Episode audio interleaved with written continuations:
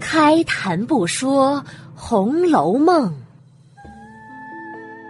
读尽诗书也枉然。我是一米，一米讲红楼，现在开讲。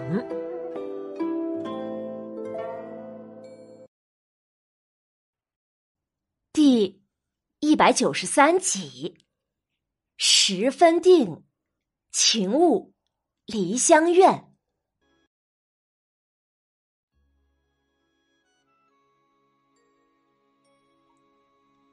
上一集啊讲到，贾强和宝玉打了招呼以后，提着鸟笼就进了灵官的房间，把手中的鸟笼一扬：“你快起来，瞧瞧这是什么玩意儿。”灵官起了身，问：“这是什么呀？”买了个小鸟给你玩，省得你天天闷闷的不开心。来看我的，我先玩个给你瞧瞧。说着，贾强便拿出一些谷子，往笼子里一撒，哄的那个小鸟在戏台上乱窜，就犹如在舞台上展现身段儿一般。这时啊，屋里早已跟进来几个女孩子了。他们见了，都是咯咯咯的大笑了起来，有趣，好玩，好玩啊！只有灵官见了，独自冷笑了两声，赌气仍睡去了。贾强连忙陪笑着问：“ 难道不好玩吗？”哼，你们家把好好的人给弄了来。关在这牢坑里学什么戏什么唱的，这还不算，这会子你又弄个鸟来，也偏生让他干这个，分明就是弄了他来打趣玩笑我们，还问我好不好？贾强听了不觉慌了起来，连忙赌咒发誓：“哎呀，你冤枉我了！我如果有这个心，就叫我不得好死！”唉。今儿啊，我是被猪油蒙了心，做错事儿了。原本想着花一二两银子买它来，是给你解闷用的，竟然就没有想到这上头。罢罢罢了，我这就放了生，算替你祈福了，给你免免灾病。说着，贾强果然把鸟笼打开，将小鸟放了。然后稀里哗啦的，又把笼子也给拆了。灵官眼中含泪。那小鸟虽然不如人，但它窝里一定有老鸟等着它，爱怜它呢。你如今却把它拿了来，让他们骨肉分离的，你也能忍心？今儿我咳嗽出两口血来，太太打发人来找你。说叫人请大夫来仔细问问，你不去，却又弄这个来取笑我，偏偏是我这儿没人管、没人理的，又偏偏要生病。说着，又哭起来。贾强急得直跺脚：“哎呀，谁说我没去呀？我昨儿晚上我去问了大夫。”他说没什么大事儿，还说先吃两剂药，后儿再瞧瞧看。哪知道你今儿又吐了，那这会子我赶紧再请大夫来。说着，扭身就要走。灵官拦住他：“站住！这会子大毒日头的，你去干嘛呀？哼，你就是赌气去了，请了大夫来，我也不瞧。”贾强听灵官这样说，又只得站住，忙着拿杯倒水的给灵官喝。宝玉在门外见了屋里这般景况，不觉吃了，心想：“哎呀，原来这灵官画墙不是为了作赋写诗啊，是为了这个贾强啊！明白了，明白了。哎。”刚才这两个人的情景好像很熟悉呀，哪里见过呢？怎么回事啊？宝玉呀，想着这个情景，可就是想不起来在哪里见过。宝玉脖梗下的大石头却心知肚明。宝玉啊，宝玉，这林官和贾强的斗口角，不就是你和林妹妹的翻版吗？林官关心贾强，不让他大热天的出去为自己请大夫，把关心话也说成了狠话。哎，有黛玉的风采呀！大石头啊，这边想着，可是他的主人宝玉已经抽身走了。贾强一心都在林官身上，竟然也顾不得来送。倒是别的女孩子们。把宝玉送了出来。宝玉呀，一路想着刚才贾强和林官的事，一路痴痴的回到了怡红院中。来到屋里，只见林黛玉和袭人正坐着说话呢。宝玉和黛玉打了声招呼，就对袭人长叹一声：“唉。”哎，难怪我父亲说我是管窥离侧呢。袭人见他说的没头没脑的，就笑着问黛玉：“林姑娘，你看看我们这位爷，经常就这样说话，没头没尾的，还老说些我不懂的词。这个管窥离侧又是什么意思嘛？”黛玉笑着。哈哈，他呀，这是在反思自己呢，说自己是从主管里看天，用瓢来测量海水，看问题很片面。这样岂不是好？吾日三省吾身，才是正道啊！袭人一听，摇着头抱怨起来：“哎呀呀！”你们两个说话呀，都像打哑谜的一般，听不懂，听不懂。宝玉坐了下来，不管三七二十一，拿起桌子上的残茶就喝了一口。林妹妹刚才说的“吾日三省吾身”，说的就是人每天要多次反省自己。这话真真的不错，我今天就反思了自己。想昨天晚上我的话竟然是错的，昨晚我说你们的眼泪葬送我，这话就是错了，并不是所有人的眼泪我都能全部得到啊！唉，从此以后只是个人各得各自的眼泪罢了。袭人呐，这才想起昨夜宝玉和他说的那些生死的玩笑话。他呀，已经全忘了。不想宝玉今儿又提了起来，袭人可不想继续这个话题，只是嘴一撇：“哼，这真是疯话，也不要再说了。”宝玉听了，默默无语，低下头来，自己在思量：“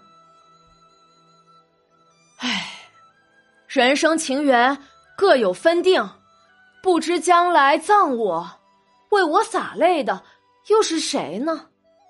林妹妹吗？宝玉这些内心的想法，大石头啊也是看不透的，因此呢，也就没有记录下来。林黛玉见了宝玉这样，就知道他肯定又是在别的地方受到了刺激，但是。也不便多问，就打岔着说起其他的事儿来。我刚才在舅母跟前听见，明儿是薛姨妈的生日，让我顺便来问问你，出去不出去给她贺寿去？去不去的，你记着打发人去前头说一声吧。宝玉摇摇头，上回连大伯的生日我都没去。这次我如果去了，厚此薄彼的，岂不是不好？算了算了，我就不去了。这大热天的去了，还要穿的整整齐齐的，想着就难受。再说了，我不去，姨母也未必会怪我的。袭人忙劝：“哎呀，这是什么话呀？他比不得大老爷，大老爷是自家人，薛家太太是亲戚，又住在咱们这里。他生日，如果你不去，岂不叫他有想法吗？如果你怕热，早上早点起，到那里磕个头，吃中茶就回来，也能说得过去呀。”宝玉还未说话呢，黛玉先笑了起来。看在人家替你赶蚊子的份上，你也该去走走的。宝玉听了这话，茫然不解，忙问：“啊，什么赶蚊子呀？谁替我赶蚊子了？”袭人呐，便将昨日午睡时，宝钗坐在他身边的事儿说了。还说，当时身边正放着一柄白锡烛呢，所以黛玉才说赶蚊子的话。宝玉听了，忙连声叹道：“哎，不该，太不该了！我怎么就睡着了？对他太不恭敬了。罢了罢了，明日必是要去一趟，给姨母磕头了。”三个人呐。正说着话呢，忽然见史湘云穿得整整齐齐的走了进来，脸上带着愁容。这是为什么呢？发生了什么事情呢？欲知详情，请下一集继续收听一米播讲的《红楼梦》吧。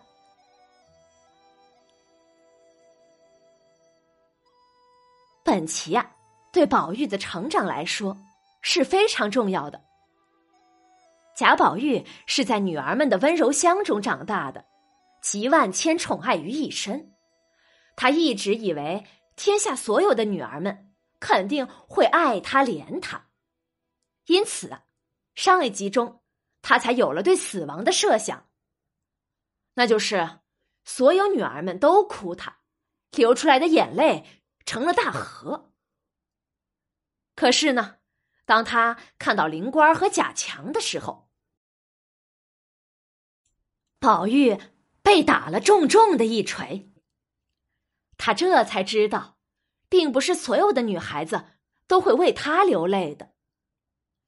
宝玉以前是博爱的，他对黛玉好，对宝钗好，对史湘云好，对所有的丫头们都好。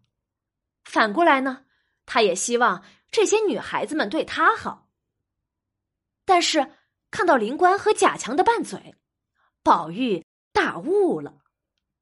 他知道了，人生情缘各有分定，每个人只能得到自己的那一份感情。从此以后啊，袭人再也不用苦口婆心的劝宝玉与女孩子相处时保持分寸了。黛玉呢？也再也不用担心宝玉见了姐姐就忘了妹妹了。宝玉已经知道了，爱情有一种名字叫唯一，感情走到最后就是专情。宝玉的这种成长啊，对现在的孩子来说也是必经的一条路。孩子在家里，父母呢是无条件爱他、宠他的。但是到了社会上，他就会学到，没有无缘无故的爱，也没有无缘无故的恨。雪花飘落，一个人哪里有可能能得到所有的雪花呢？并不是每个人呐都会围绕着他转的。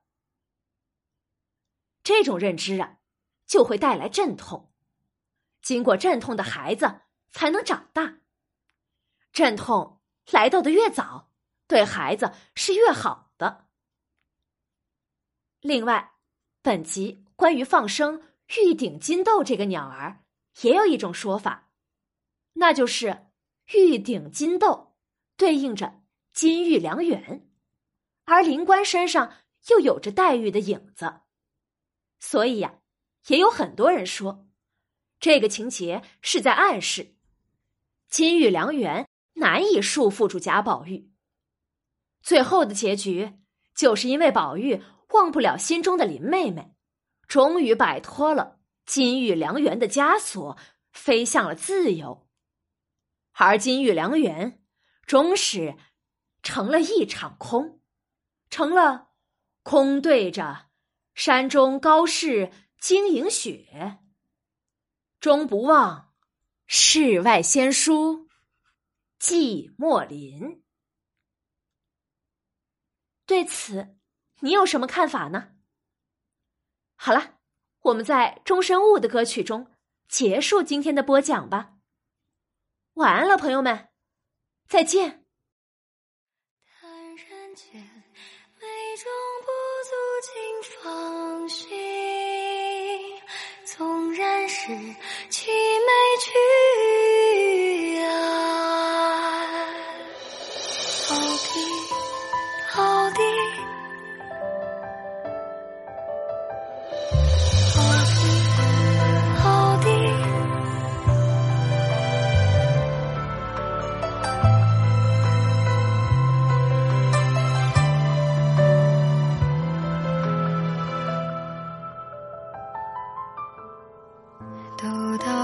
道是金玉良医，安知年